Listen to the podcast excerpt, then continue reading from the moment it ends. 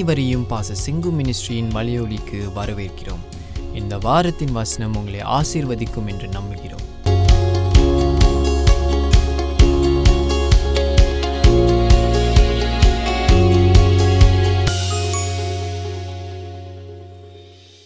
வர்ற ஜபங்களை கர்த்தர் ஏற்றுக்கொள்வதில்லை. நம்ம நினைக்கிறோம் ஜெபிச்சா ஆண்டவர் எல்லாத்தையும் கேட்டுவாங்க. இல்லையே, பைபிள் அப்படி இல்லையே. விசுவாசம் உள்ள ஜெபந்தான் பிணியாளியை சுகமாக்குன்னு சொல்லியிருக்கிறார். ஹalleluya. Brothers and sisters, we are going to be super blessed. Hallelujah. நீங்க பயப்படாதீங்க, கவலைப்படாதீங்க. கர்த்தர் உங்களோட இருந்து எல்லாவற்றையும் வெற்றியாக மாற்றுவார். நான் உங்களுக்கு உறுதி தரேன். ஓவர் நைட் ப்ரேயர் மீட்டிங்ல சொன்னேன், நம்மளுடைய விசுவாசத்தினால டீச்சிங்னாலும் சில வயசானவங்களும் உயிரோட நம்ம வச்சிருக்கோம். ஹல்லேலூயா. அது எனக்கு சொல்றதுக்கு ஒன்றும் தயக்கம் இல்லை. ஹல்லேலூயா. We are keeping some people alive in the church because of what we teach and believe. ஒரு சபை என்ன நம்புது, என்ன விசுவாசிக்குங்கிறது ரொம்ப முக்கியம். ஏன்னா அதோடைய கனிகள் அங்கே காணப்படும். ஆமென். ஸோ உங்கள் வாழ்க்கையில் இருக்கிற கனிகளுக்கு சபையும் ஒரு காரணம். அது மறந்து போகக்கூடாது. ஹல்லேலூயா. அப்போ நம்ம பார்க்கிறோம் தட் கொலாயத்தை இப்படி பயங்கரமாக வீழ்த்தின ஆண்டவர் ஒரு கொடிய மூலியமாக, ஒரு தாவீது மூலியமாக. அவனுக்கு பாருங்கள், அவன் இளம் ரத்தம்னு மாத்திரம் இல்லை, அவன் எக்ஸ்பீரியன்ஸ் இருக்குன்னு சொல்கிறான். சில பேர் பக்கத்தில் வந்து சொல்கிறாங்க, உன்னால் இது பண்ண முடியாதா, என்னடா செய்கிற? அவங்களுக்கு என்ன பயம்னா, கொடிப்பையில் அனுப்புனா அந்த கொலாயத்தை அவனையும் கொண்டு ஆத்திரத்தில் ஓடி ஓடி வந்து எங்களையும் கொண்டுருவான். அதுதான் அவங்க உயிர் பயம்தான் அவங்களுக்கு, அவ்வளோ பயம். ஆனால் தாவீது பயந்தான். என்ன சொன்னான்? நான் ஒரு கரடியை கொண்டிருக்கிறேன், சிங்கத்தை கொண்டிருக்கிறேன், அது போல இவனையும் நான் முடிச்சிடுவேன். ஹல்லேலூயா. கொல்றதுக்கு ஆண்டவர் ட்ரைனிங் கொடுத்துட்டாரு. ஹல்லேலூயா. ஹல்லேலூயா. பாருங்க, இந்த சாம்சன் இருக்காரு, தவறி போய் அவரை விருந்துக்கு கூப்பிட்டான். சாம்சன் என்ன பண்ணிட்டான்? முடிச்சிட்டான். அவன் கொல்றான், அவன் கொலைகாரன், கில்லிங் மெஷின் நம்ம சாம்சன். அவனை விருந்துக்கெல்லாம் நம்ம கூப்பிட்டுற முடியாது, என்ன செய்வான்னு தெரியாது. எதையாவது ஆசைச்சு உடச்சிட்டு போயிட்டாலும் போயிட்டு இருப்பான். பட் அது பழைய இருப்பாங்க காலங்களில். They were enemies of Israel. புதிய ஏற்பாட்டில் உண்டு. பிசாசுகளை கர்த்தர் முறியடிக்கிறார், ஜெயிக்கிறார். இன்னொரு காரியத்தையும் ஜெயிக்கிறார். அவிசுவாசத்தை கர்த்தர் பிசாசை போல பார்க்கிறார். எதை போல பார்க்கிறார்? அவிசுவாசத்தை எப்படி பார்க்கிறார் ஆண்டவர்? அது ஒரு எனிமி. இந்த மலையை பார்த்து அப்பாலே போன்னு சொன்னா போகும் அப்படிங்கிறத விசுவாசிக்க சொல்கிறாரு. இன்னொரு இடத்துல சொல்கிறாருல, நீ காலைல பிரசங்கம் பண்ண மலையிலேருந்து இறங்கி வந்த இயேசு, மறுரூப மலையிலேருந்து இறங்கி வந்த இயேசு என்ன சொல்கிறாரு? உங்களுடைய அவிசுவாசத்தினால தான் இந்த பிசாசை என்ன பண்ண முடியல, விரட்ட முடியலங்கிற. அப்போ ரெண்டு ஒன்று தானே. அந்த பிசாசை விரட்டாமல் தடுக்கிறது என்ன? அவிசுவாசம். அப்போ அந்த பிசாசும் அவிசுவாசமும் ஒன்று தான். God hates unbelief. அவிசுவாசத்தை கர்த்தர், சந்தேகத்தையும் அவிசுவாசத்தையும் கர்த்தர் வெறுக்கிறார். அவர் பிடிக்க மாட்டார். நாமும் எப்படி என்ன ஆக வேண்டியிருக்கு? இதில் பழக்கப்பட்டு ஆக வேண்டும், பழக்கப்பட்டு ஆக வேண்டும். அந்த பிசாசு விரட்ட முடியாமல் தவித்தார்கள். அந்த ஸ்பிரிட் ஆஃப் டெஃப் அண்ட் டம் என்று வேதம் சொல்லுகிறது. வடிகோல் செவிடும் ஊமையுமானாலும். இல்லையா? அப்போ ஆண்டவர் வந்து அவங்கள தான் கோச்சிக்கிறார். இல்லையா? யாரை கோச்சிக்கிறாரு? சீசர்களையும் சுற்றி இருந்த மற்றவர்களையும். அவர் வந்து அந்த தகப்பனை கோச்சிக்கல. ரொம்ப சொல்றது வந்து பக்கத்தில் இருந்த ஏன் விரட்ட முடியல, அதுதான் அவருடைய கேள்வி. ஆமென். அப்போ சபையானது எழுந்திருச்சு, என்னால் முடியும். ஆமென். போன வாரம் அதை பார்த்தோம். போன வாரமா அது முதல் வாரமாக பார்த்தோம். கடுகளவு விசுவாசம் இருந்தால் எவ்வளவு விசுவாசம், எவ்வளவு கடுகு சிறுத்தாலும் காரம் குறையாது. காரம் குறையுமா? பெப்பர் இல்லையா? மஸ்டர்ட் மஸ்டர்ட் பெப்பர் இல்லை, சாரி, அது மிளகு. அப்போ அந்த ஆனால் மஸ்டர்ட் வந்து உரைக்கிற மாதிரி தெரியல. உரைக்கும்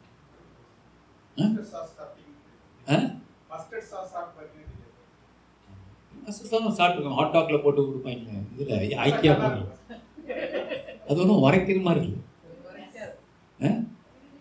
ஆனால் காரம் இருக்கு, அது ஒரு காரம் போடுது, விறுவிறுன்னு இருக்கு. அப்போ அந்த மஸ்டர்ட் சீட்டை வந்து சின்னூண்டு, எவ்வளோ பெருசு சின்னூண்டு. ஆனால் ஆண்டவர் சொல்றாரு, அந்த சின்னூண்டு விசுவாசம் இவ்வளோ பெரிய மலையை தொட்டு. இதுக்கு நான் இன்னும் கொஞ்சம் விளக்கம் கொடுக்க போறேன் இன்னைக்கு. அந்த கடுகளவு விசுவாசம் என்பது, அந்த கடுகு சின்னதாக இருக்குங்கிறது வந்து மெயின் பாயிண்ட் கிடையாது, அது செகண்டரி பாயிண்ட். மெயின் பாயிண்ட் என்னன்னா, ஏன்னா வேற இடத்துல விதை மறித்தால் ஒழிய மறுபடியும் முளைக்காதுன்னு சொல்லியிருக்கிறார். So it's about life. அந்த சின்னோண்டு கடுக்குள்ள ஜீவன் இருக்கு, புரிஞ்சுக்கிட்டீங்களா?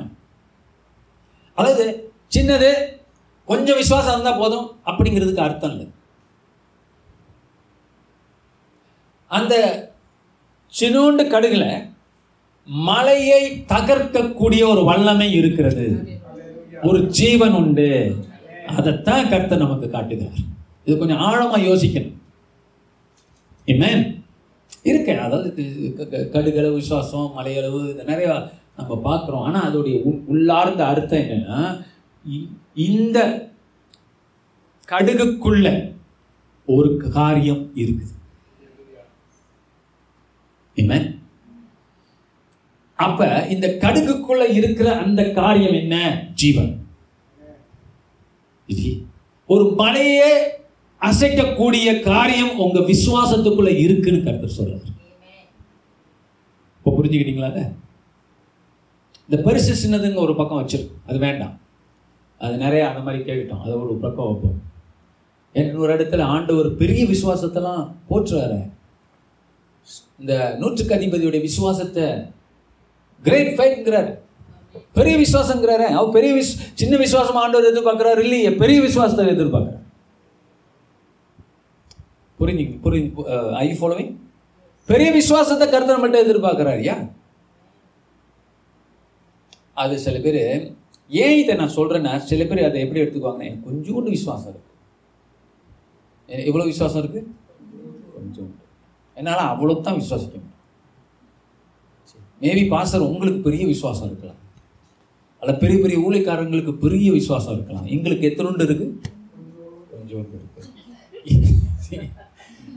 இந்த மாதிரி ஆசாமிங்களுக்காக தான் இப்போ பேசிட்டு இல்லைங்க. அது சின்னது பெருசுங்கிற அந்த அடிப்படையில் ஆண்டவர் சொல்லலை. அந்த சின்னதுக்குள்ள அவ்வளோ பெரிய வல்லமை இருக்கிறது. அதுபோல உங்க விசுவாசத்துக்குள்ள அவ்வளோ பெரிய வல்லமை இருக்கிறது, ஜீவன் இருக்கிறது. மலையை தூக்கி கடல்ல போடக்கூடிய அளவுக்கு ஒரு வல்லமை இருக்கிறது. ஆமென். Glory to God. நாம் அப்படித்தான் ஆண்டவர் நம்மளை ஆசீர்வதிச்சிருக்கிறார். ஆனா நமக்கு என்ன தெரியல, அந்த கடுகு அளவுக்குள்ள என்னோட விசுவாசத்துக்குள்ள இதெல்லாம் செய்ய முடியுமா? அதுதான் நம்மளுடைய அறியாத்தனம் இல்லையா? முடியுமா? ஒரு மலையை தூக்கி போடுற அளவுக்கு கர்த்தர் ஒரு விசுவாசத்தை எனக்குள்ள கொடுத்திருக்கிறார். என்னைக்கு நீ கர்த்தராக இயேசு கிறிஸ்துவை நம்பினாயோ, என்னைக்கு இயேசுவை சொந்த ரட்சகர் அப்படின்னு புரிஞ்சுக்கிட்டு அவர் தான் உன் பாவத்துக்காக மரித்து உயிர்த்தெழுந்து கிருபையால் உன்னை ரட்சித்திருக்காரு உங்களுக்கு மைண்ட்ல இறங்குச்சோ, அன்னைக்கே உங்க ஆழமான உள்ளத்துக்குள்ள கர்த்தர் விசுவாசத்தை வைத்திருக்கிறார்னு அங்கதான் விசுவாசம் ஆரம்பிக்குது. அப்போ உங்களுக்கு ஒவ்வொரு மறுபடியும் பிறந்த கிறிஸ்துவனுக்குள்ளும் விசுவாசம் இருக்கிறது. ஆமென். இது எங்க போய் வாங்குவோம் தேடுவோம் இல்லை, உங்களுக்குள்ள இருக்கு. அந்த விசுவாசம் என்ன செய்ய முடியும் அப்படிங்கிறது தான் கேள்வி. இந்த இடத்துல பவுல் இயேசு சொல்றாரு, இந்த உங்களுக்குள்ள நான் கொடுத்திருக்கிற விசுவாசம் மலையையே பிடுங்கி போட்டுரும், அத்தி மரத்தை பட்டு போக செய்யும். உங்களுக்கு எதிராக வரக்கூடிய வல்லமைகளை முறியடிக்கும். ஆமென். இந்த உலகத்தின் பெரிய பெரிய பிரச்சனைகளையும் உங்க சின்ன விசுவாசம் நீங்க நினைச்சுக்கிட்டு இருக்கீங்களே, அதுக்குள்ள இருக்கக்கூடிய வல்லமை பெரிது. ஆமென். So use it. That's what Jesus is telling the disciples. இந்த பிசாசு ஏன் விரட்ட முடியல? ஒரு நம்ம அந்த சபையில் இன்னைக்கு ஃப்ரைடே ப்ரேயர் மீட்டிங் வந்திருந்தாங்க. அவங்க பேர் வந்து சரோஜா, நீங்கள் இன்னொரு சரோஜா. அவங்க எங்கேயோ ஒரு சர்ச்சுக்கு போயிருக்காங்க. அந்த சர்ச்சில் எங்கேயோ இல்லை, தெரிஞ்ச சர்ச் தான், பெரிய தமிழ் சபை போயிருக்காங்க. அவங்க என்ன சொல்லிட்டாங்க, அது என்ன சொல்ல நமக்கு தெரியல இல்லையா, நமக்கு வந்து யாரையும் நம்ம தப்பாக சொல்லலை, ஆனால் நடந்தது அவங்க சொல்கிறாங்க. அவங்க என்ன சொல்கிறாங்கன்னா, என் மகளுக்கு பிசாசு யாராலையும் விரட்ட முடியல, அவங்க சொன்னதை நான் சொல்கிறேன், அவ்வளோதான். பல இடத்துக்கு கொண்டு போயிட்டோம், ஆனால் இப்போ இறந்துட்டாங்க, அதனால் எங்கள் வீட்டில் இப்போ மரணம் இருக்குது அப்படின்னு திருக்கதை சொல்லியிருக்கிறாங்க. யாரோ செஞ்சிட்டாங்க. என்ன செஞ்சிட்டாங்களா? மரணம் பண்ணிட்டாங்க. என் மகளும் அப்படி தான், ஒன்றும் பண்ண முடியல, இறந்துடுச்சு, 46 வயசு, சின்ன வயசில் 46 அப்படி சொல்லிகிட்டு இருக்காங்க. அப்போ நான் கேட்டேன், எந்த சபைக்கு போனீங்க? எல்லாம் தெரிஞ்ச சபை தான், தேக்கால இருக்குது, அங்கே இருக்குது, அங்கே இருக்குன்னு சொல்லிட்டு இருக்காங்க. அப்போ நான் சொன்னேன், ஏன் அப்படி சொல்கிறாங்க? நாம் ஜீவனை தர்றவங்களா மரணத்தை தர்றவங்களா? அப்படி எப்படி சொல்லலாம்? எனக்கு கோபம் தான் வந்துச்சு. சரி, இவங்க தப்பாக புரிஞ்சுக்கணும், 1.5 வருஷம் தான் ரசிக்கப்பட்டுன்னு புரிஞ்சுட்டா கூட அவங்க ஒன்றும் ஸ்டூபிட் இல்லை, அவங்க கிளியராக தான் சொல்கிறாங்க, தெளிவாக தான் பேசுகிறாங்க. அப்போ ஏன்னா ஒரு கருத்து, ஒரு காரியம் சபைகளில் ஓடிக்கிட்டு இருக்கு என்னென்னா, மந்திரம் பண்ணிட்டான், பில்லிசூனியம் பண்ணிட்டான், அது எடுக்கணும். நம்ம என்ன மந்திரவாதியாக எடுக்கிறது? நீங்கள் என்ன உணர்றீங்க பாஸ்டர்? இப்படி கேட்பான். எங்கேயாவது யாராவது செஞ்சது மாதிரி உங்களுக்கு தோணுதா? ஃபீலிங் இருக்கா? என் வைஃப்ட்ட போய் கேட்டிருக்கான், பாஸ்டர் அதெல்லாம் எடுப்பார். நம்மளையும் விட்டா போமா ஆக்கிடுவான். அப்போ இப்போ ஆண்டவர் கோபப்பட்டாரா இல்லையா? அது போல எனக்கு கோபம் வருகிறது. என்னது எப்படியா ஒரு ஒரு மக்களை வந்து கர்த்தருக்குள்ள வளர்க்க வேண்டியவங்களே முட்டாளாக்குறாங்க. அதை விட்டு தானே வந்திருக்கிறோம். என்ன பிரதர், இந்த மாதிரியான காரியத்தை விட்டு தான் கர்த்தருக்குள்ள நம்ம வந்திருக்கிறோம். சமுதாயம் அப்படி இருக்கு. இவங்க மறுபடியும் அதே தான் சொல்கிறாங்க, யாரோ பண்ணியிருப்பாங்க, யாரோ செய்வினை, என்னது தமிழில் நல்ல வார்த்தை இருக்கு, என்ன வினை? செய்வினை. செய்வினை செஞ்சிட்டாங்க. அப்படின்னா உலகத்தை நம்புறதையும் கிறிஸ்துவ நம்புதா? அதில் பவர் இருக்கா? பவர் இருந்தாலும் உனக்கு சரி அப்படி ஓகே. அப்படி சில பேருக்கு அதில் ஒரு சந்தேகம், ஏதோ ஒரு வல்லமை இருக்குது பாஸ்டர் இருக்கு இல்லையா? மோசஸுக்கு மோசஸ் ஃபாரோ அரண்மனைக்கு போன போது மந்திரவாதிகளும் சில மந்திரங்கள் செஞ்சாங்க, உண்மைதான், அவங்கள்டையும் ஏதோ ஒரு சக்தி இருந்துச்சு. ஆனால் தேவனுடைய பிள்ளையாகிய நீ, கர்த்தருடைய வார்த்தையை போதிக்கிற நம்புகிற விசுவாசியாகிய நீ என்ன சொல்லணும்? இருக்கு, ஆனால் என்ன இல்லை இல்லை, ஹல்லேலூயா, அப்படில சொல்லணும். இருக்கோ இல்லையோ அது இல்லை முக்கியம், உன்னை கர்த்தர் விடுதலை பண்ணிட்டார், அது உன்னை பாதிக்காது. கர்த்தருக்கு எல்லா சாபத்தையும் சிலுவிலை வாங்கி முடித்து உயிர்த்தெழுந்திருக்கிறார். நீ ஆண் சொன்னாலே பிசாசம் அரண்டு ஓடிடுவான். ஹல்லேலூயா. நீ ஹல்லேலூயான்னு சொன்னாலே அவன் ஓடிடுவான். அப்படில சொல்லிக் கொடுக்கணும். பயத்தை உண்டு பண்ணுறது இன்னும் அதிகமாக. இந்த ஆளுங்க எதுக்குன்னு தெரியல, இது இருக்கு அது இருக்கு. பாருங்க, ஒரு லேடி நம்ம தெரிஞ்சவங்க, அவங்க அவங்க முன்னமே கொஞ்சம் உளருவான் சில விஷயங்கள்ல, அவங்க மைண்டு கொஞ்சம் கிளியராக இருப்பார். பாருங்க, அவங்க முன்னமே எப்படி இருப்பாங்கன்னா, கிறிஸ்துக்குள்ளே வந்துட்டாங்க, அந்த மாதிரி சுச்சுவேஷன்லேயும் கிறிஸ்துக்குள்ளே வந்துட்டாங்க. வந்த பிற்பாடு என்ன சொல்லுவாங்க, மேலே என்னமோ சத்தம் கேட்குது, இங்கே சத்தம் கேட்குது, அங்கே சத்தம் கேட்குதுன்னு சொல்லிக்கிட்டு இருப்பாங்க. அப்போ புரியுது அவங்க சொல்கிறது, அவங்க வேறு ஏதோ மேலே என்னமோ அப்படின்னு சொல்லிக்கிட்டே இருப்பான். அப்போ நான் சொன்னேன், இல்லைங்க நீங்கள் கர்த்தரை நம்புங்க, விசுவாசிங்க, அவங்க வீட்டுக்கெல்லாம் போய் ப்ரே மீட்டிங்லாம் பண்ணுவோம் அப்போ அந்த காலத்தில். அப்போ நல்லா இருக்கும் வந்துக்கிட்டு இருந்தான். டக்குன்னு யாரோ இன்னொரு இடத்துக்கு அழைச்சிட்டு போயிட்டாங்க. அங்கே என்ன சொல்லி கொடுத்துருக்காங்க, உங்களுக்கு யாரோ செஞ்சு இருந்துட்டு அதை சொல்லவே கூடாது, முன்னமே அப்படி தான் இருக்கிறாங்க. அவங்கள்ட்ட போய் இப்போ என்ன ப்ரே பண்ணியிருக்கிறாங்க, கர்த்தர் சொல்கிறாரு எனக்கு உணர்றேன், என்னமோ பண்ணிட்டாங்க அப்படின்னு அந்த அம்மாட்ட சொல்ல போய் அந்த அம்மா இன்ன வரைக்கும் பாதிக்கப்பட்டது, இன்னும் ஒஸ்ட் ஆகிடுச்சு கண்டிஷன் ஒஸ்ட் ஆகிடுச்சு, IMH அப்படி இப்படின்னு போயிட்டு இருக்காங்க. அவங்கள்ட்ட போய் அவங்க என்ன நிலைமையில் இருக்கிறாங்க, இன்னுமே கொஞ்சம் அந்த இடத்துல அவங்க கொஞ்சம் அஃபெக்டாக இருக்கிறாங்க. அவங்கள பலப்படுத்தி கர்த்தரோட வார்த்தை கொடுத்து கிருபை போதிச்சு விசுவாசத்தை போதிச்சு கொண்டு வரணுமா இல்லையா அவங்கள? ஆமென். ரெண்டு மனம். அவங்களுக்கு என்ன பிரச்சனைனா இந்த மாதிரி ஆட்களுக்கு ரெண்டு மனம். அந்த ரெண்டு மனத்தை நம்ம ஒரு மனமாக மாற்றியாங்க. ஆமென். ஏன்னா ஒரு நேரம் இப்படி யோசிக்கிறது, இன்னொரு பாட்டில் இன்னொரு மாதிரி யோசிக்கிறது, அதனால் நம்மளுக்கு கன்ஃபியூஸ் ஆகிடும். ஏன்னா இப்படி பேசுனாங்க இப்போ இப்படி பேசுகிறாங்க, இப்படி பேசுனாங்க இப்போ இப்படி பேச, நல்லா தான் பேசுகிறேன் ட்ரீங்கீம்பா. அப்போ நீங்கள் புரிஞ்சுக்க வேண்டியதுதான். அல்லேலூயா. இப்படிப்பட்டவங்களை நம்ம ஒரு மனமாய் மாற்றுவதற்கு முயற்சி பண்ணணும், கர்த்தரோட வார்த்தை கொடுத்து. அதை விட்டுட்டு இன்னும் கூட கன்ஃபர்மேஷன் கொடுத்து உனக்கு என்னமோ பண்ணிட்டாங்க, கட்டை அவுழ்க்கணும், உங்களுக்கு இயேசு கட்டெல்லாம் அவுழ்ப்பார், இயேசுவே இவர உள்ளுக்கு துணைக்கு கூப்பிட்டுருவாங்க இல்லையா, இயேசு கட்டை அவிழ்க்கிறார் அப்படின்னு சொல்லி பண்ணி அவங்க நிலைமை மோசமாக. ஏன்னா பாருங்க, இந்த மாதிரியான காரியங்கள் என்ன செய்கிறது, தேவன் மேலே வார்த்தை மேலே இருக்கிற விசுவாசத்தை கிறிஸ்தவர்களுக்கு கொஞ்சம் உடைச்சு போடும், ஒரு பயத்தை கொடுக்கும். ஆனால் ஆண்டவர் பைபிள் அப்படியே நமக்கு சொல்லியிருக்கிறார், சொல்லுங்க, பில்லி சூனியம் எனக்கு ஒன்றும் செய்யாது, ஆனால் தும்முனாலே ஓடிடும். அல்லேலூயா. நம் எண்ணில் இருக்கிறவர் பெரியவர். அல்லேலூயா. நாம் இதுக்கெல்லாம் கண்டு என்ன பயந்து ஓடுற கூட்டமா? இல்லையே, நம்ம ஜெயிச்ச கூட்டம். மரணத்தை இயேசு ஜெயிச்சிருக்கிறார். அதை விட கொடுமையானது உண்டா? அதை விட மோசமானது உண்டா உலகத்துல? அதையும் மீறி உலகத்துல முதலில் பூர்ண உயிர்த்தெழுதல் ஓடு வந்த மனிதர் இயேசு. ஆமென். அப்படிப்பட்ட தெய்வத்தை நம்ம வணங்குகிறோம். இதெல்லாம் நம்மளை ஒன்றும் பண்ணாது. அதெல்லாம் இயேசுவை கண்டு அலறக்கூடிய கூட்டம். ஆமென்.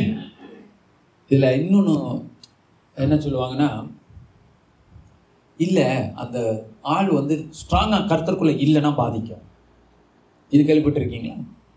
சரிதான் பாஸ்டர், ஆனால் நல்லா ஸ்ட்ராங்காக இருந்தால் தானே, இவங்க தப்பு பண்ணிக்கிட்டு பாவம் பண்ணிக்கிட்டு சரியில்லாமல் இருந்தால் வருமே, அஃபெக்ட் பண்ணுமே இப்படின்னு இது ஒரு லூப் ஹோல் வச்சுருக்காங்க.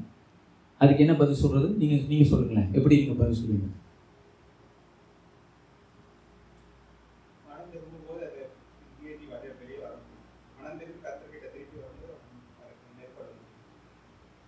இல்லை, இப்போ என்ன ஆகிட்டு இப்படி நம்ம சொல்கிறோன்னு வச்சுக்கோங்களேன், அவங்க இப்போ நான் ஃபுல்லாக மனம் திரும்பிட்டேனா, நேற்று போய் சொன்னேன், நேற்று வேலைக்கு லேட்டாக போயிட்டேனே, அதனால் இந்த பிசாசு போகாதா, இப்படி நம்ம ஒரு வழியை திறந்து கொடுத்துட்டோம்.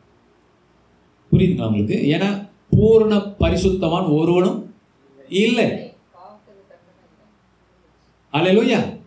இப்போ என்ன ஆகும், நம்ம இன்னொரு வழி அவனுக்கு வேற மாதிரி ராங்கான ரூட், இன்னொரு ரூட்டை திறந்து கொடுத்துருக்குறோம். அவன் என்ன நினைப்பான், ஓ நான் இன்னும் நல்லா இல்லை, நான் இன்னும் நல்லா இருந்திருக்கணும், நான் இந்த மாதிரி பண்ணுறேன், அப்போ என்னை அட்டாக் பண்ணோம் நான். ஓகே சரி, பாவம் நான் நல்லா ஜெபிக்கலை, நான் ஜெபிக்கிறது பத்தலை, நான் விடிய ஜெபிக்கணும். இப்போ என்ன ஆகுமோ, ரொம்ப மோசமான அந்த அந்த மாதிரி நிலைமை வந்து ரொம்ப மோசமாக இருக்கணும். அந்த மனுஷனுக்கு எப்படி இருக்குன்னா, நான் இது பண்ணலை, அது பண்ணலை, அதனால தான் எனக்கு விடுதலை இல்லை, நான் இது பண்ணலை, அது பண்ணலை, அதனால தான் விடுதலை ஆகலை, இப்படி போயிட்டே இருக்கும். புரியுதுங்களா? இதுக்கு முடிவே கிடையாது. ஏன்னா ஒருத்தர் வந்து சொல்லுவார் நீ ஜெபிக்கணும், இன்னொருத்தர் வந்து சொல்லுவார் இல்லை நீ உபவாசம் பண்ணணும், இன்னொருத்தர் வந்து சொல்லுவார் நீ வெஜிடேரியனாக சாப்பிடு, என்னென்னமோ சொல்லுவான். அதுக்கு தான் சொல்லுவார். இப்போ என்னாச்சு, இவர் ஒரு ஒன்றா ட்ரை பண்ணணும். இப்போ இல்லைங்க, எல்லாவற்றுக்கும் வழி கர்த்தரோட வார்த்தை. விசுவாசம், தேவனோட வார்த்தை விசுவாசித்தாலே நம்மளுக்கு எல்லாம் சரியாயிடும். ஓகே, எப்படின்னு சொல்றேனே, வெரி சிம்பிள். இது ஏன் ராங்னா நான் சொல்லிடுறேன். காரணம், பூர்ண நீதிமான் ஒருவனும் இல்லை. ஆமென். இயேசுவே நமக்கு பலியாகி நம்ம எல்லா பாவத்தினின்றும் நீங்களாக்கி இருக்கிறார். நேற்று இன்று நாளை எல்லா பாவத்தையும் கர்த்தர் மன்னித்து இருக்கிறார். அல்லேலூயா. அப்ப இந்த சத்தியம் தெரியாத போது, இதுல ஒரு மனுஷன் ஊறாத போது அவன் பயப்படுவான்.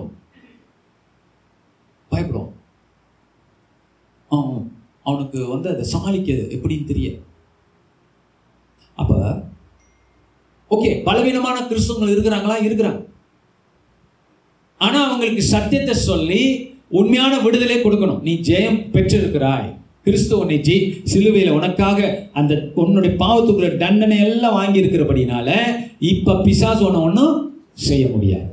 இதை சொல்லி கொடுக்காம நீ நீ ஏதாவது பண்ணிட்ட திருப்பி வந்துடுவான், கொன்னுடுவான். நூறு சபையில் அப்படிதான் ஒரு குரூப் வந்தாங்க. இப்போ கொஞ்ச நாளாக காணும் அங்கே. ஏன்னா they are not our church people, they come sometimes. அங்கே என்ன நடந்திருக்குன்னா, ஏன் கேட்குறீங்க பாஸ்டர், அவங்களே சிரிக்கிறாங்க.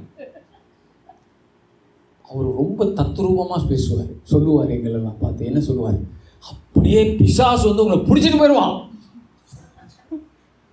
இல்லையா. இது கர்த்தட்ட ஒழுங்கா இல்லைன்னா என்ன, பிசாசு வந்து என்ன பண்ணிடுவான், பிடிச்சிட்டு போயிடுவான். அம்மா அப்படிமா ரொம்ப தத்ரூபமாக அப்படியே பேசுவார். நான் சொன்னேன், இது வந்து கோஸ் படம் பார்க்குற மாதிரி தான் இருக்கு. இதுக்கு பேசாமல் அதாவது இந்த படங்களை பார்க்கலாமே அவர் சொல்கிறது பார்த்தா. அப்போ அங்கே உள்ளவங்களும் அப்படி தான் இருக்கிறாங்க பாருங்கள். அது மனுஷனை பாதிக்கும். புரியுதா உங்களுக்கு? அவங்க எங்கிட்ட வரும்போது என்ன சொல்கிறாங்க, ஃபஸ்ட்டு பயமாக இருக்குது, எங்கள் வீட்டில் என்னமோ இருக்கா, இது இருக்கா. ஏன் நான் எனக்கு புரியல முதல்ல. ஏன்னா இந்த கூட்டம் வர்ற இந்த குரூப் எல்லாமே பிடித்து பேசுகிறாங்களே. அப்போ தான் நான் வந்து கேட்டேன். அப்புறம் எனக்கு தெரியும், இந்த நமக்கு தெரிஞ்ச வேண்டியப்பட்டவர் தான். நான் உட்காந்து கேட்டேன், என்ன சொல்கிறாரு அப்படின்னு. ஐயோ பாஸ்டர், அவர் இப்படி தான் சொல்லுவார், இப்படி முகம்லாம் ஒரு மாதிரி ஆகுது, அப்படியே அவங்கள அமுக்கிடுவான். அதாவது அவர் என்ன நினைக்கிறாரு, அவர் அதை நம்புறாரு.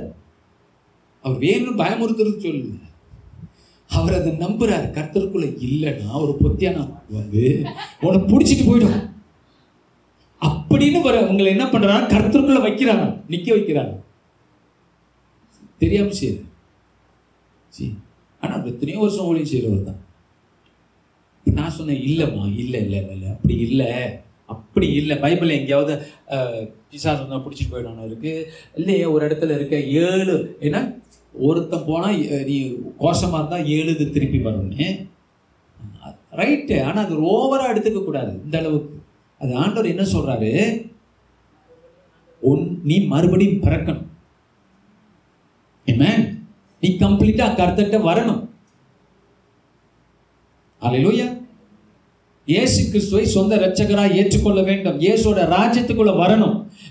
நீ வந்துட்டு ஏன்னா யோவான் ஸ்நானகன் மாதிரி காலங்களில் எல்லாரும் மனம் திரும்பினாங்க, அப்புறம் திருப்பி போயிட்டாங்க. அந்த டீச்சிங்கை கரெக்ட் பண்ணுறதுக்கு தான் இயேசு சொல்கிறார். இது பத்தாது, மனம் திரும்புறீங்க நல்லது, ஆனால் அதுக்கப்புறம் இயேசு கிறிஸ்துவை விசுவாசிக்கணும். அவர் உங்கள் பாவத்துக்காக தண்டனை வாங்கிட்டான்னு விசுவாசிக்கணும். அது மாதிரி தான் பிசாசுகள் மறுபடியும் நம்மள்கிட்ட வராது. அதுதான் அவர் சொல்ல வர காரியம். நான் இட் இஸ் ட்ரூ. இப்போ ஒரு மனுஷன் ஒரு சின்ன காரியத்தில் அது உண்மையாக இருக்கலாம். இப்போ ஒரு மனுஷன் வந்து ஒரு பாவத்தை செய்கிறான், அப்போ கர்த்தர்ட்ட வர்றான், சரியாயிடுறான். இப்போ மறுபடியும் அந்த பாவம் அவனை இழுக்குதுன்னு வச்சுக்கணும். அவன் முன்ன குடிக்கிறான், குடித்த பிற்பாடு இப்போ கர்த்தர்ட்ட வந்துட்டான், குடியை விட்டுட்டான். அப்போ இப்போ அவன் போகிறான், கொஞ்ச நாளைக்கு அப்புறம் நல்லா ஸ்ட்ராங்காக இருக்கிறான், அப்புறம் திடீர்னு உள்ளே போகிறான். இப்போ என்னாச்சு, அவனுக்கு குடிக்கிறான் கொஞ்சம். இந்த தடவை அவன் குடிக்கிறது கூடவே குடிப்பான், கரெக்டா? ஏன்னா முன்னாச்சும் கொஞ்சம் பயந்துட்டு ஏதாவது இருந்திருப்பான். இப்போ என்ன போகிறமே ஃபுல்லாக போயிடுவோன்னு நினைப்பான், ஃபுல்லாக போட்டுருவான். எதுக்கு அரை போதை? ஃபுல் போதை இஸ் பெட்டர் தேன் அரை போதை. போதை போதை தானே. அது அறையாக இருந்தால் என்ன, ஃபுல்லாக இருந்தால் என்ன? பாவம் பண்ணிட்டோம், என்ன பண்ணிடுவோம்? இனிமேல் என்ன இருக்குது அப்படிங்கிற மாதிரி சில பேர் இருக்கிறான்.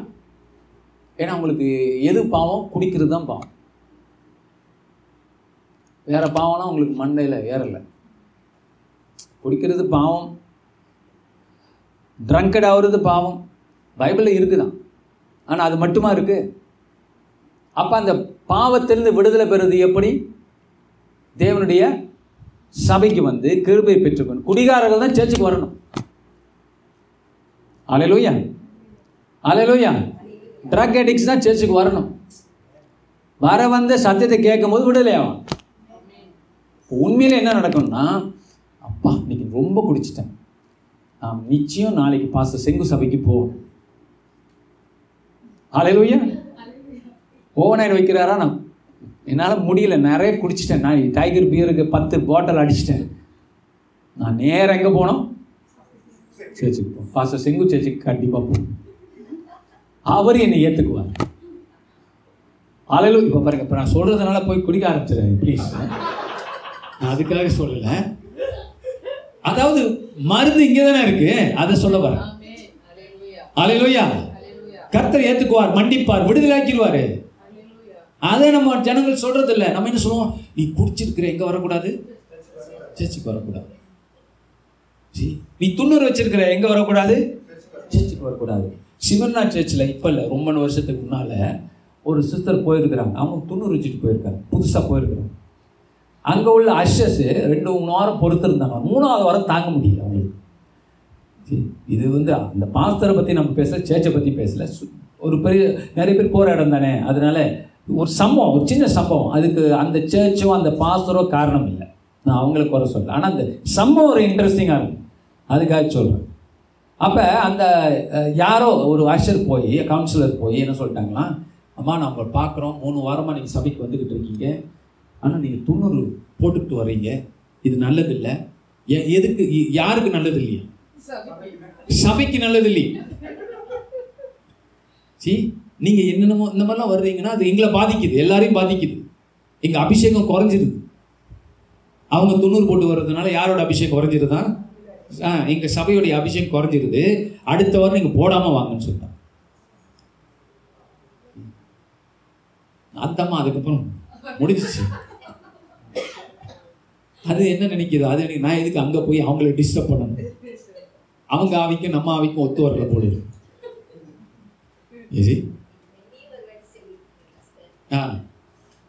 துண்ணூறு போறவங்க தானே வரணும், அப்பதானே சத்தியத்தை கேட்பாங்க, இயேசு யாருன்னு தெரியும். ஆமென். துண்ணூறா முக்கியம், இயேசு அறிஞ்சுக்கிறது தானே முக்கியம். ஆமென். இப்படி சில விதமான மற்றவங்களுடைய காரியம் நம்மளை பாதிக்குது. ஏன் நீங்க நினைக்கிறீங்க?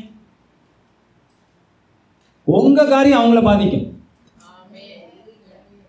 அல்லேலூயா. இது இது யார் ஃபர்ஸ்ட்னு முதல்ல நம்ம எனக்கு புரியும். ஆண்டவர் ஃபர்ஸ்டா இல்லை இதுங்கள அந்த அசுத்தாவிகளாம் ஃபர்ஸ்டா? யார் வல்லமை உள்ளவீங்க?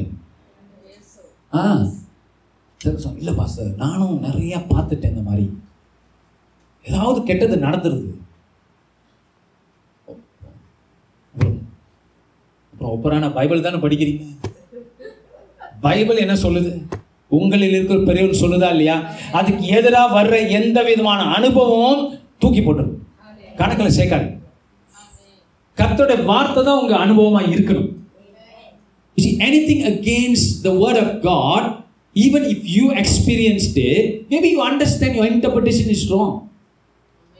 அந்த அந்த அனுபவத்தை குறிச்சான உங்களோட இன்டர்பிரேஷன் ராங்கா இருக்கலாம். ஸோ சொல்லுங்க, வசனம் தான் முக்கியம், வார்த்தை தான் முக்கியம், அனுபவம் ரெண்டாவது. என்னோட அனுபவம் தப்பா இருக்கலாம், ஆனா கர்த்தரோட வார்த்தை தப்பா இருக்காது. அப்ப என்னோட அனுபவம் தான், நான் கர்த்தரோட வார்த்தையை வச்சு சீர்தூக்கி பார்க்கணும். இது ரொம்ப இம்பார்ட்டன்ட் பாயிண்ட். கர்த்தர் வார்த்தை அப்படி சொல்லுதா? ஓகே, என்னில் இருக்கிற பெரியவர் சொல்றாரா? அப்ப இதனால நான் என்ன நினைச்சுக்கிட்டு இருந்தேன், அவன் என்ன பாதிப்பான்னு நினைச்சுக்கிட்டு இருந்தேனே, அப்ப அது அந்த மாதிரிலாம் நடந்திருக்கேன். கண்ணால பார்ப்பதும் போய், எல்லாமே ஈவன் தீர விசாரிக்கிறதும் போய், கர்த்தரோட வார்த்தை தான் மெயின். அப்ப நான் அதை ராங்க புரிஞ்சிருக்கலாம். எனக்கு புரியாத காரியங்கள் இருக்கலாம். ஆனால் நான் கர்த்தர் வார்த்தை தான் பிடிச்சிக்கிட்டு இருப்பேன். கர்த்தர் வார்த்தை என்ன சொல்லுது அதான் உண்மை. பில்லி சொன்னே நான் ஒன்றும் செய்யாது, செஞ்சது போல நாங்கள் 9 வருஷம் நீங்கள் பேசியிருக்கலாம், இல்லை அதை நீங்கள் ரிஜெக்ட் பண்ண. அந்த நாள் வந்துடுச்சு உங்களுக்கு. ஆண்டவர் உங்கள் அறகுறை ஞானத்தில் உங்களை விட போகிறது நம்ம சபையில். ஆமென். உங்களுக்கு ஃபுல் நாலேஜ் தருவார், நீங்கள் பயப்பட வேண்டாம். அதனால் எந்த பிள்ளைச்சனும் மந்திரவாதமோ வேற்று விதமான காரியங்களும் உங்களை ஒன்றும் செய்யாது. மற்றவங்கள்ட்ட இருக்கிறது உங்கள்கிட்ட பாஞ்சிக்கிட்டு உள்ளே வராது. நீங்கள் பாஞ்சிக்கிட்டு உள்ளே போங்களேன் அங்கே. அல்லேலூயா, அல்லேலூயா. பாஞ்சிக்கிட்டு உள்ளே வந்துருப்போம். நீங்க பாஞ்சிக்கிட்டு அங்க உள்ள ஓடு போங்க, பிசாசு ஓடிடுவான். ஹல்லேலூயா. உங்க வீட்டுக்கும் உங்க வாசலுக்கும் உங்களுடைய வேலை இடத்துக்கும் உங்களுடைய பிள்ளைகளுடைய நண்பர்களுடைய வீட்டுக்கும் நீங்க இருந்தா நீங்க தான் பெரிய ஆள். பிசாசு பெரிய ஆள் கிடையாது. ஹல்லேலூயா. பாருங்க, நான் ஒரு அந்த காலத்துல ஒரு சிஸ்டர் 3 பேரை அழைச்சிக்கிட்டு ஒரு வீட்டுக்காக ப்ரே பண்ண போனோம். அந்த வீடு வந்து வெளியில் போகும்போதே தெரியுது உள்ளுக்கு நிறைய அந்த பக்திமயமான காரியங்கள் உள்ளே இருக்கு. அப்போ நான் உள்ளே போக போகிறேன், அந்த சிஸ்டர் என்னை பிடிக்கிறாங்க. பாஸ்டர் இங்கே வாங்க, பிரதர் இங்கே வாங்க, அது தனியாக அழைச்சிட்டு போய் அது ஒரு 39 ஏரியா, அது காரிடர், இங்கே ரொம்ப ஸ்மெல்லியாக இருக்குது, பிசாஸ் நிறையா இருக்கிறான் பாஸ்டர் இந்த வீட்டில்.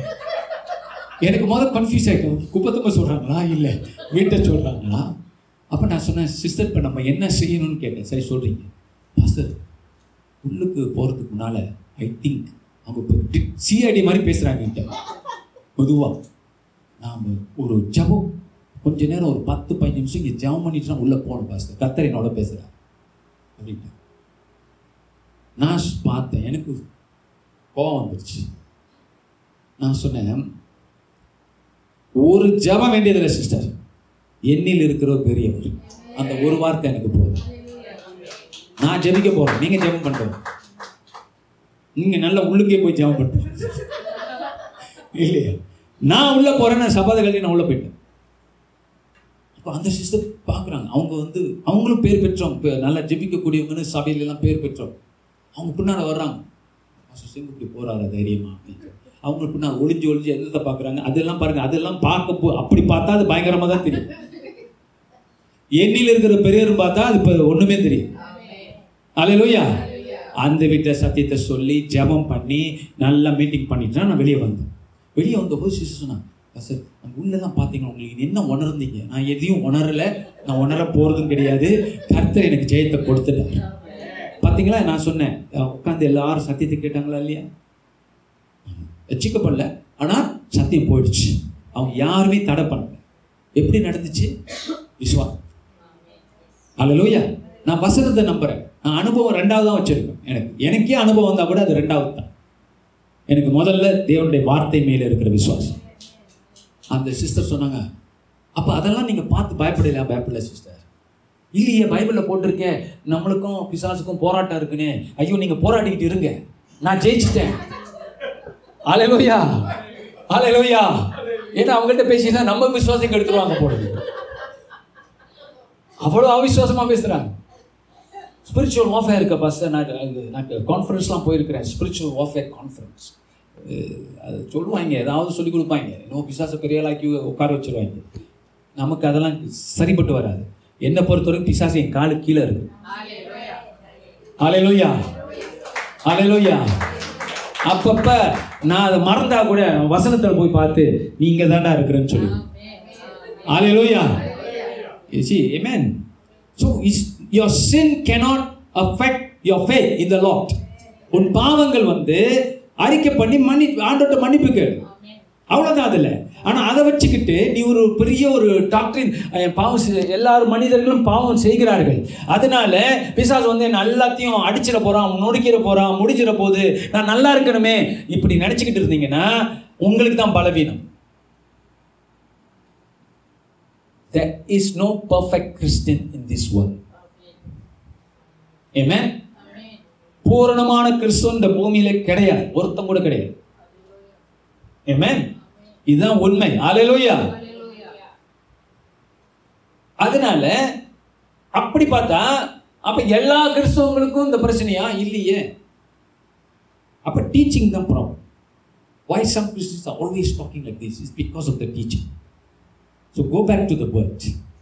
Show them the scriptures. எடுத்துக்கொள்ளுவோம் எஃபிசியர். நான் இன்னும் வசனமே தொடலை, பரவாயில்ல, it's okay, once in a while. But I have given you a lot of scripture based stuff. எஃபிசியர் 1:17, 18, 19 சீக்கிரமா படிங்க. நம்முடைய கர்த்தராகிய இயேசு கிறிஸ்துவின் தேவனும் மகிமையின் பிதாவுமானவர் தம்மை நீங்கள் அறிந்து கொள்வதற்கான ஞானத்தையும் தெளிவையும் அளிக்கிற ஆவியை உங்களுக்கு தந்தருள வேண்டும் என்றும். ஞானம் என்ன, தெளிவு என்ன? தொடர்ந்து படிச்சீங்கன்னா ஞானம் என்ன என்பதும் தெளிவு என்ன என்பதும் தேவனுடைய தாசனாகிய பவுல் எழுதி கொடுத்திருக்கிறார் நமக்கு. What is wisdom, what is knowledge, Paul has written down for us very clearly. அதை படிங்க தொடர்ந்து. தாம் நம்மை அழைத்ததினாலே நமக்கு உண்டாயிருக்கிற நம்பிக்கை என்னதென்றும், நம்ம நம்பிக்கை என்னதென்றும் பரிசுத்தவான்களிடத்தில் தமக்கு உண்டாயிருக்கிற சுதந்திரத்தினுடைய மகிமையின் ஐஸ்வரியம் என்னதென்றும். நீங்க என்னதெல்லாம் பெற்றுக்கொண்டிருக்கிறீங்க, அது எவ்வளவு ஐஸ்வரியமும் நிறைந்தது, தேவ மகிமை நிறைந்தது, அப்படி நம்ம புரிஞ்சுக்கணும்னு சொல்லி பவுல் ஜெபிக்கிறான். சபை அறிஞ்சிக்கணும்னு சொல்லி பவுல் ஜெபிக்கிறான். அப்புறம் தாம் கிறிஸ்துவை மரித்தோரிலிருந்து எழுப்பி, தாம் இயேசு, அந்த மகிமைலாம் எங்கே இருக்குது? அந்த மகிமைன்னு பார்க்கும்போது அது எங்கேயோ ஒரு கார்னரில் இருக்குது. இல்லை, கிறிஸ்துவை தேவன் உயிரோடு எழுப்புனா அந்த காரியத்தில் இருக்கிறது. தொடர்ந்து படி. அவரிடத்தில் நடப்பித்த தமது பலத்த சத்துவத்தின் வல்லமையின்படியே விசுவாசிக்கிறவர்களாகிய நம்மிடத்திலே காண்பிக்கும் தம்முடைய வல்லமையின் மகா மேன்மையான மகத்துவம் இன்னதென்றும். தம்முடைய, ஐயோ, இதை டீச் பண்ணுறதுக்கு எத்தனையோ மணிக்கணக்காக இன்னைக்கு நேரம் இல்லை. இது அவ்வளோ ஆழமான காரியம் இருக்குது. இந்த இதில் இந்த சில குறிப்புகளை மட்டும் சொல்லிடுறோம் உங்கள் உதவிக்காக, தனிப்பட்ட உதவிக்கு. ஒரு மனுஷனுக்காக, மனுஷிக்காக நீங்கள் ஜெபிக்கும்போது இந்த வசனத்தை நல்லா பயன்படுத்தும். 17:1, 17-21 கடைசி வசனம் அது வரைக்கும் நீங்கள் அண்டர்லைன் பண்ணிக்கிட்டு 23, 23 வரைக்கும் நீங்கள் அண்டர்லைன் பண்ணி அதை அப்படியே நீங்கள் படிச்சுக்கிட்டு வந்தாலே, அந்த மனுஷனை நினச்சி, அந்த மனுஷனை நினச்சி, அந்த குடும்பத்தை நினச்சி படிச்சுட்டு வந்தீங்கனாலே ஒரு மாற்றம் சீக்கிரம் வரும். Yes, it's very powerful. This is Paul's prayer. Hallelujah. நம்ம ஐயா தாமஸ் உங்கள் பிள்ளைங்களுக்கெல்லாம் ஜெபம் பண்ணணும் வசனத்தை வச்சு. Every one on there be change. 6 months pray பண்ணிவாங்க வசனங்களை வச்சு. You see the change in them. Because these scriptures are so powerful. சரி, அதோட மீனிங் என்ன? இப்போ அந்த ஜபம் வாழ்க்கை குறித்து நம்ம பேசல. இதோட அர்த்தம் என்னன்னா, அது தொடர்ந்து படிங்க. இப்போ நான் சொல்லி கொண்டு வந்ததுக்கும் இதுக்கு என்ன சம்பந்தம்? நீங்கள் அறியும்படிக்கு அவர் உங்களுக்கு பிரகாசமுள்ள மனக்கண்களை கொடுக்க வேண்டும் என்று வேண்டிக் கொள்கிறேன். எல்லா துரைத்தனத்துக்கும் அதிகாரத்துக்கும். இங்கதான் இந்த பாயிண்ட் வருது. எல்லா துரைத்தனத்துக்கும் சொல்லுங்க. எல்லா துரைத்தனத்துக்கும், எல்லா அதிகாரத்துக்கும், படிங்க, வல்லமைக்கும் கர்த்தத்துவத்துக்கும். ஐயோ, இம்மையில இப்ப இருக்கிற உலகத்துல மாத்திரம் இல்ல, வரப்போகிற உலகங்கள் இருக்கு. அதுலயும் எல்லா நாமத்திற்கும் மேலாய் அவர் நாமம் உயர்த்தப்பட்டிருக்கிறது. அவர் உன்னதங்களில் தம்முடைய வலது பாரசத்தில் உட்காரும்படி செய்து எல்லாவற்றையும் அவருடைய பாதத்துக்கு கீழாக கீழ்படுத்தி எல்லாவற்றாலும் நிரப்புகிறவருடைய நிறைவாகிய சரீரமான சபைக்கு அவரை எல்லாவற்றிற்கும் மேலான தலையாக தந்தருளினார். அவர் தான் தலைங்க. ஹல்லேலூயா. இப்ப யார் யாரையோ தலைங்கறாங்க, ஆனா இவர் தான் தலை. ஹல்லேலூயா. எல்லாவற்றையும் இவரோட பாதத்துக்கு கீழாக ஆண்டவர் வச்சிருக்கிறான். இப்ப நான் சொன்னதெல்லாம் கரெக்ட் தானே? எல்லா சக்திகளையும், துரைத்தனங்களையும், வல்லமைகளையும், போமோவுக்கு தலைவனா எவனுடைய சக்திகளாக இருந்தாலும், எந்த விதமான மத காரியங்களோட வல்லமைகளாக இருந்தாலும், அது எல்லாம் யாரோட கால் கீழே வைக்கப்பட்டிருக்கிறது? ஒன்று இயேசுவின் கால். ஆனால் யார் இயேசுவின் கால்? இயேசு தலை, சபை தான் உடம்பு, அவர் தான் தலை. சபைதான் உடம்பு, உடம்புக்கு கீழே தான் கடைசி பகுதி தான் காலு. அந்த காலுக்கு கீழே நம்மளை கீழ்படுத்தி இருக்கிறார். ஆமென். பாருங்க, நம்மால் சொல்றான் நடந்தா அதிருது அப்படி பிடிக்கிறான். ஆனா உண்மையா நம்ம நடந்தா அதிரும். ஹல்லேலூயா. அவங்க நடந்தாலும் அதிராது, நம்ம நடந்தா அதிரும். ஹல்லேலூயா, ஹல்லேலூயா. அவங்க நல்ல வார்த்தைகள்லாம் பயன்படுத்துறாங்க, ஆனால் ராங்காக பயன்படுத்துறாங்க. அதான் பிரச்சனை. நம்ம பயன்படுத்த வார்த்தையெல்லாம் அவன் எடுத்துட்டு பயன்படுத்துறான். ஆண்டவர் ஒரு தடவை சொன்னா எத்தனை தடவை சொன்னது மாதிரி? ஒரு தடவை சொன்னாருங்க. லட்சக்கணக்கான நாட்கள் இந்த நட்சத்திரங்கள் இன்னும் ஒளி விட்டுக்கிட்டு இருக்கு. அந்த சூரியனை பார்த்து தனிக்க ஆண்டவரே காலையில் எழுந்து பரலோகத்தில் அவரையும் எழுந்திருச்சு கொட்டாய் விட்டு சூரியனே உதி அப்படின்னு சொல்றாரு. தனிக்கும் காலையில் எழுந்திருச்சு. எத்தனை தடவை சொன்ன? ஒரு தடவை தான் சொன்னார். ஹல்லேலூயா. அவர் ஒரு தடவை சொன்னது லட்சக்கணக்கான வார்த்தைகள் சொன்னது மாதிரி. Every day the sun is rising. There's no end to it. Amen. That is the power of God. நம்ம ஆண்டோரை இன்னும் சரியா கணக்கு பண்ணவே இல்லை.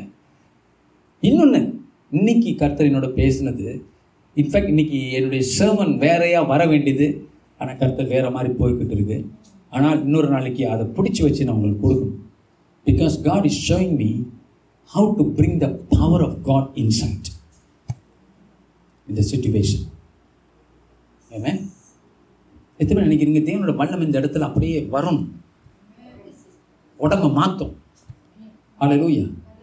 We are going to see that. I've seen that. நம்ம ஆக்ட்ஸ் ஆஃப் க்ளோரியில் ஒரு சிஸ்டர் வந்தாங்க, சைனீஸ் சிஸ்டர். கால் கொஞ்சம் லிம்ப் பண்ணி தான் நடந்தாங்க. But at end of the service அவங்க உட்காந்துருந்தாங்க. She felt the power just hit her leg. அவங்க எழுந்திருச்சு அப்படியே அவங்க சொன்னாங்க, கால் என்னமோ இருக்குது, கால் ஒரு மாதிரியா இருக்குது, கால் ஒரு மாதிரியா இருக்குது. நான் இந்த மாதிரி நடந்தது நடக்க ஆரம்பிச்சு நடக்க வச்சேன். நான் இந்த மாதிரி நடந்ததில்லை. கத்துறான் சைனீஸ்லேயே. She went back home overjoyed. அதாவது தேவனோட வல்லமை இந்த இடத்துல வந்து அப்படியே உங்களை தொட முடியும். ஆமென். உங்க உடம்பை மாற்ற முடியும், உங்க கண்களை மாற்ற முடியும். God can do these things. And God can work all over the Jurong area and bring people here. முடியுமா? முடியும். ஆண்டவர் உங்களை தானே தேவன் பேசி தானே நிறைய பேர் இங்கே வந்திருக்கு. God spoke to you. Oh, you felt it. You know it. அது போல எவ்வளவு பேர் இருப்பான். ஹல்லேலூயா. ஆயிரக்கணக்கான ஜனங்கள் வருவாங்க. நீங்களும் நானும் விசுவாசித்தால் ஜோரும் சைடை மாத்திடுவோம். ஹல்லேலூயா. Yes, we can do it because of the power of God. So God told me, bring the power in. Amen. Don't worry about the crowd. Bring the power in. அதான் ஆண்டவர் பார்க்கிறார். நீ இன்னும் என்னென்ன அற்புதம் செய்யணும்னு விரும்புறியோ செய்யலான்ங்கிறது. Hallelujah. That's the power of God. So அந்த வசனத்தில் என்ன போட்டிருக்கு பார்த்தீங்கன்னா, எல்லாவற்றையும் இயேசுடைய பாதத்துக்கு நம்முடைய சபையின் கால்கள். சபை தான் உடம்பு, இயேசுதான் தலை. அந்த உடம்புல இருக்கிற கடைசி பகுதி தான் கால்கள். அந்த காலுக்கு கீழாக இந்த துறைத்தனங்கள் எல்லாம் போடப்பட்டிருக்கு, வல்லமைகள்லாம் போடப்பட்டிருக்கு. அப்போ எங்கெங்கே இவங்க சொல்கிறாங்க இதுக்கு பயப்படு, அதுக்கு பயப்படு, இது வந்துடும், அது வந்துடும், அது பிடிச்சிடும், அது பிடிச்சிடும் சொல்கிறதெல்லாம் போய் வசனத்துக்கு புறம்பாது. ஆமென். வசனம் என்ன சொல்லுது? நீ தைரியமாக நட, உன் பக்கத்தில் 1000 பேர் விழுந்தால் அது உன்னை அணுகாது. ஹல்லேலூயா. Hallelujah. God will protect your mind, your soul, your spirit, your body. Anywhere you go, whatever you do, you can walk into any house. Nothing can affect you. You are a child of God. Amen. அவன் தான் பயந்துட்டு ஓடுறான், ஏன்னா நீ போனா அதிருது. Hallelujah. அது கண்ணுக்கு தெரியல, கண்ணுக்கு தெரியாம அதிருது, வேற ஒன்றும் கிடையாது. பிசாசுகளை பார்க்க முடியல, ஆனா அதுங்க அதிருது, ஓடுது, பயப்படுது. நீ என்ன செய்யணும்? இயேசுவின் நாமத்தினாலே I am not afraid of you. Hallelujah. I don't even consider you. Jesus has conquered you for me. Amen. Then when you speak against the diseases, sicknesses, it's the spirit of stroke, விசுவாசிங்க, அது போயிடும். வியாதிகளை பார்த்து நீங்க பேசணும். இந்த மலை பார்த்து எவன் சொன்னானா அது போயிடும். வியாதியை பார்த்து வலியை பார்த்து நீங்க பேசணும். அதான் நம்ம டீச்சிங்ல பார்க்கிறோம். Speak to the disease, speak to the sicknesses and say, in the name of Christ Jesus, you are under the subjection of the Lord. நீ என் காலுக்கு கீழே நீ இருக்கிற, அதனால நான் சொல்றதை நீ கேட்டாக வேண்டும். ஹார்ட் பிளட் பிரஷர் ஓடிப்போம், டயபெட்டிஸ் ஓடிப்போம், அல்லேலூயா. கால் வலி ஓடிப்போம், ஆமென். பொறடி வலி, பொறடி இருக்கட்டும், வலி போகட்டும், அல்லேலூயா, அல்லேலூயா, ஆமென். என்ன ஒரு லாயர் ஃப்ரெண்ட் இருக்கிறான், அவன்கிட்ட சொன்னேன், இருதயம் வந்து அதாவது நான் சொன்னேன், ஒரு மிரக்கலை பற்றி சொன்னேன். சில உலகத்தில் சில இடத்துல ஹார்ட் பேஷண்ட் உள்ளே வச்சுருக்கிறாங்க. ஏன்? ஏன்னா அவன் வந்து he went through a bypass. So அவன்கிட்ட சொல்லிட்டு இருந்தேன், ஹார்ட் பேஷண்ட் வச்சுருக்காங்க, ஜெபம் பண்ணும்போது ஹார்ட் பேஷண்ட் காணாமல் போயிடுச்சு. ஹல்லேலூயா. அவன் சொன்னான், ஹார்ட் பேஷண்ட் தான் ரொம்ப முக்கியம், அது போயிடுச்சுன்னா ஹார்ட் அட்டாக் வந்தால் என்ன வருது. நான் சொன்ன, அடப்பாவி, ஹார்ட்டு பேசுகிற காணாமல் போயிடுச்சுன்னு சொல்கிறேன், ஹார்ட்டை ஹீல் பண்ணாமல் ஆண்டவர் பேசுகிற எடுத்துருவாரு. அவன் கற்பனை எங்கே போகுது பாருங்க. அவன் ஃப்ரெண்டு பக்கத்தில் இருக்கிறான், அவனும் என் ஃப்ரெண்டு தான். அவன் சொல்கிறான், அவன் ரொம்ப விசுவாசிக்க மாட்டான் அதெல்லாம். அவன் சொல்கிறான், சரிடா இப்போ இந்த மாதிரி ப்ரே பண்ணும்போது பேசுறது இருந்து ஹார்ட் காணாம போச்சா என்ன பண்ணுறதுன்னு கேட்குறான். இது காணாம போனால் அதுவும் காணாம போன சான்ஸ் இருக்குது அப்படிங்கிறான். சும்மா தமாஷுக்காக பேசிகிட்டு இருக்காங்க. பட் பாருங்கள், ஹார்ட் பேசுறது காணாம போகுது. See? Amen. Hallelujah. டாக்டர் பார்க்குறாங்களாம், எங்கடா நான் வச்ச பேசுகிற காணும். So these are the things that we know that the power of God is real. It's working. Amen. Brother Mani ஆச்சோ. Okay. God bless you. God bless you. Thanks, Pastor. All right. So, எல்லாரும் எழுந்திருப்போம். Shall we rise? We can close. No problem. Next week we'll continue. Glory to Jesus. Yes. The word of God is so powerful. உங்களால முடியாத காரியம் ஒன்றுமே இல்லை. நான் சொல்ல, இயேசு சொன்னார். இது ஒரு blasphemy கிடையாது. கடவுள் தானே அப்படி சொல்லலாம். இயேசு நம்மளை பார்த்து சொல்றாரு, நீ கடுகளவு விசுவாசம் இருந்தால் உன்னுடைய விசுவாசத்துல ஜீவன் இருக்கு, நீ சொல்கிற வார்த்தையில் ஜீவன் இருக்குது, அது கனி தரும் என்று நீ நினைக்கும் போது, நம்பும்போது உன்னுடைய விசுவாசமானது மலையை பெகர்த்து கடலில் தூக்கி போட்டு கவுத்துரும். அல்லேலூயா. மரணத்தை ஜெயிக்கிற வல்லமை உன் வார்த்தைகள் இருக்கு. மரணத்துக்கு தப்புவிக்கிற வழிகள் உண்டு என்று வேதம் சொல்லுகிறது, நீதிமொழிகள் சொல்லுகிறது. அது எங்கே இருக்குது? மரணமும் ஜீவனும் நாவில் இருக்கிறது. நீ பேசுகிறது நடக்கும் என்று நம்பும் பொழுது உன் வார்த்தைகள் வல்லமையாய் மாறும், கிருபையாய் மாறும். ஹல்லேலூயா. நீ யாரையும் சபிக்க வேண்டியதில்லை, யாரையும் திட்ட வேண்டியதில்லை, யார் மேலேயும் கோபப்பட வேண்டியதில்லை. உன் வார்த்தைகளை கிருபை இருக்கும்போது அது நடைபெறும். எல்லா காவலோடும் உன் இருதயத்தை காத்துக்கொள், எல்லா காவலோடும் நாவையும் காத்துக்கொள். காரணம், அது ஜீவ விருட்சத்தை தரக்கூடியதாக இருக்கிறது, உனக்கு வாழ்க்கை அளிக்கக்கூடியதாக இருக்கிறது உன் வார்த்தைகள். ஸோ கர்த்தர் இன்னைக்கு உங்களோட பேசியிருக்கிறார் சகோதரனே. நாம் தோல்வி பெறுகிற கூட்டம் அல்ல, நான் வெற்றி பெற்றுவிட்ட கூட்டம். அந்த வெற்றியை நிலைநாட்டுகிறோம், அவ்வளோதான். இனிமே போய் நம்ம வெற்றியை தேட வேண்டியதில்லை. நம்முடைய இயேசுவானவர் தாவீதை போல, பிசாசை கொலாய்த்து தாவீது ஜெயித்தது போல சிலுவையிலே ஆண்டவர் ஜெயிச்சிட்டார், முடிச்சிட்டார். He did it for us. வெற்றியாளராய் அவர் உயிர்த்தெழுந்திருக்கிறார், உயிரோடு இருக்கிறார். அதனால நீ ஜெயத்துக்கு அதிபதியான இயேசுடைய பிள்ளை. நீ பயப்பட வேண்டியதில்லை, தீர்க்க வேண்டியதில்லை, உனக்கு தான் சொல்யூஷன் இருக்கு. ஹல்லேலூயா. இந்த உலகத்துக்கான தீர்வுகள் உன் வாயில இருக்கிறது. மக்களுடைய பிரச்சனையோட தீர்வு உங்க வாயில இருக்கு, உங்களுக்குள்ள இருக்கு. உங்க விசுவாசம் கடுகளவு தான் அப்படி நினைக்காதீங்க. கடுகுக்கு நான் அர்த்தம் கொடுத்தேன் உங்களுக்கு. உங்க விசுவாசத்துக்குள்ள சாதிக்கக்கூடிய அத்தனை வல்லமைகளும் இருக்கிறது. இயேசுவோட உயிர்த்தெழுதல், உயிர்த்த ஜெயிச்ச காரியங்கள் அத்தனையும் அந்த விசுவாசத்துக்குள்ள கர்த்தர் ஒரு கடுக போல உள்ள ஜீவனை வச்சு உங்களுக்கு கொடுத்திருக்கிறார். ஹalleluya. சொல்லுங்க, நான் விசுவாசிக்கிறேன். கர்த்தர் எனக்காய், என் பாவங்களுக்காய் சிலுவையிலே மரித்து உயிர்த்தெழுந்து உயிரோடு இருக்கிறார். எல்லா சக்திகளையும் அவர் முறியடித்து என் பாதத்துக்கு கீழாய் போட்டிருக்கிறார். ஜெய கிறிஸ்துவை நான் வழிபடுகிறேன். எனக்கு தோல்வி இல்லை, எனக்கு பயம் இல்லை, எனக்கு கவலை இல்லை, எனக்கு தொந்தரவு இல்லை.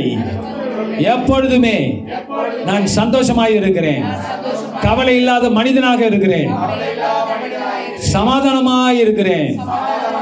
போக்கிலும் வரத்திலும் என்னை சுற்றிலும் வேலி இருக்கிறது. நான் நடந்தால் பூமி அதிர்கிறது. காரணம், தேவனை சுமந்திருக்கிறேன், கர்த்தோட வார்த்தையை சுமந்திருக்கிறேன். நான் போனாலும் வந்தாலும் ஆசீர்வதிக்கப்பட்டவன். நான் உள்ள வந்தாலும் வெளியே போனாலும் எதை மிதித்தாலும் எதை மிதிக்காவிட்டாலும் என்னை என் போக்கையும் வரத்தையும் கர்த்தர் ஆசீர்வதித்திருக்கிறார். ஒன்றும் என்னை சேதப்படுத்தாது. என் பக்கத்தில் 1000 பேர் விழுந்தாலும் அது என்னிடத்திலே வராது. என் கண்களால் மாத்திரம் பார்ப்பேன். கர்த்தர் எனக்கு ஜெயத்தை கொடுத்திருக்கிறார். நான் எவைகள் எல்லாம் கர்த்தரிடத்தை கேட்கிறேனோ விசுவாசத்தோடு பெற்றுக்கொள்கிறேன். இதான் என்னுடைய வாழ்க்கை. கிருபையினாலே விசுவாசத்தை கொண்டு கர்த்தர் என்னை ரட்சித்திருக்கிறார். நான் சொந்தத்தில் ஒன்றும் பண்ண முடியாது, ஆனால் கர்த்தருடைய கிருபை இருக்கிறதுனால நான் பூமியில மலைகளையும் அப்பாலே போன்னு சொன்னா அது கடல்ல போய் விழுந்து காணாமல் போகும். கிருபையினாலே விசுவாசத்தை கொண்டு நான் நீதிமானாக்கப்பட்டிருக்கிறேன். நீதிமானுடைய வாய் நன்மைகளை பேசும், போஷிக்கும். யோபோட வாய் அநேகரை போஷித்தது, என்னுடைய வாயும் அநேகரை போஷிக்கும். எனக்கு வேண்டிய ஞானத்தை தேவன் சபையில வச்சிருக்கிறார், வார்த்தையில வச்சிருக்கிறார். எனக்கு வேண்டிய யாவற்றையும் நான் பெற்றுக்கொள்கிறேன். நான் தயங்குவது இல்லை, நான் பயப்படுவது இல்லை, நான் திகைப்பது இல்லை, நான் தீயில் அடைவது இல்லை. நான் நன்றி உள்ளவனாக கர்த்தரை சேவித்துக் கொண்டிருக்கிறேன். என் வார்த்தைகள் கர்த்தருக்கு பிரியமாய் இருக்கிறது. என் விசுவாசம் கர்த்தருக்கு பெருமையாய் இருக்கிறது. அவரை நான் நேசிக்கிறேன். நான் அனுபவித்து செய்யாமல் விசுவாசத்தினாலே செய்கிறேன், நான் நம்பிக்கையினாலே செய்கிறேன். அதனால நான் வெற்றி பெற்றிருக்கிறேன். அனுபவங்கள் என்னை மாற்றாது, கர்த்தரோட வார்த்தை என்னை மாற்றும். நன்றி ஆண்டவரே.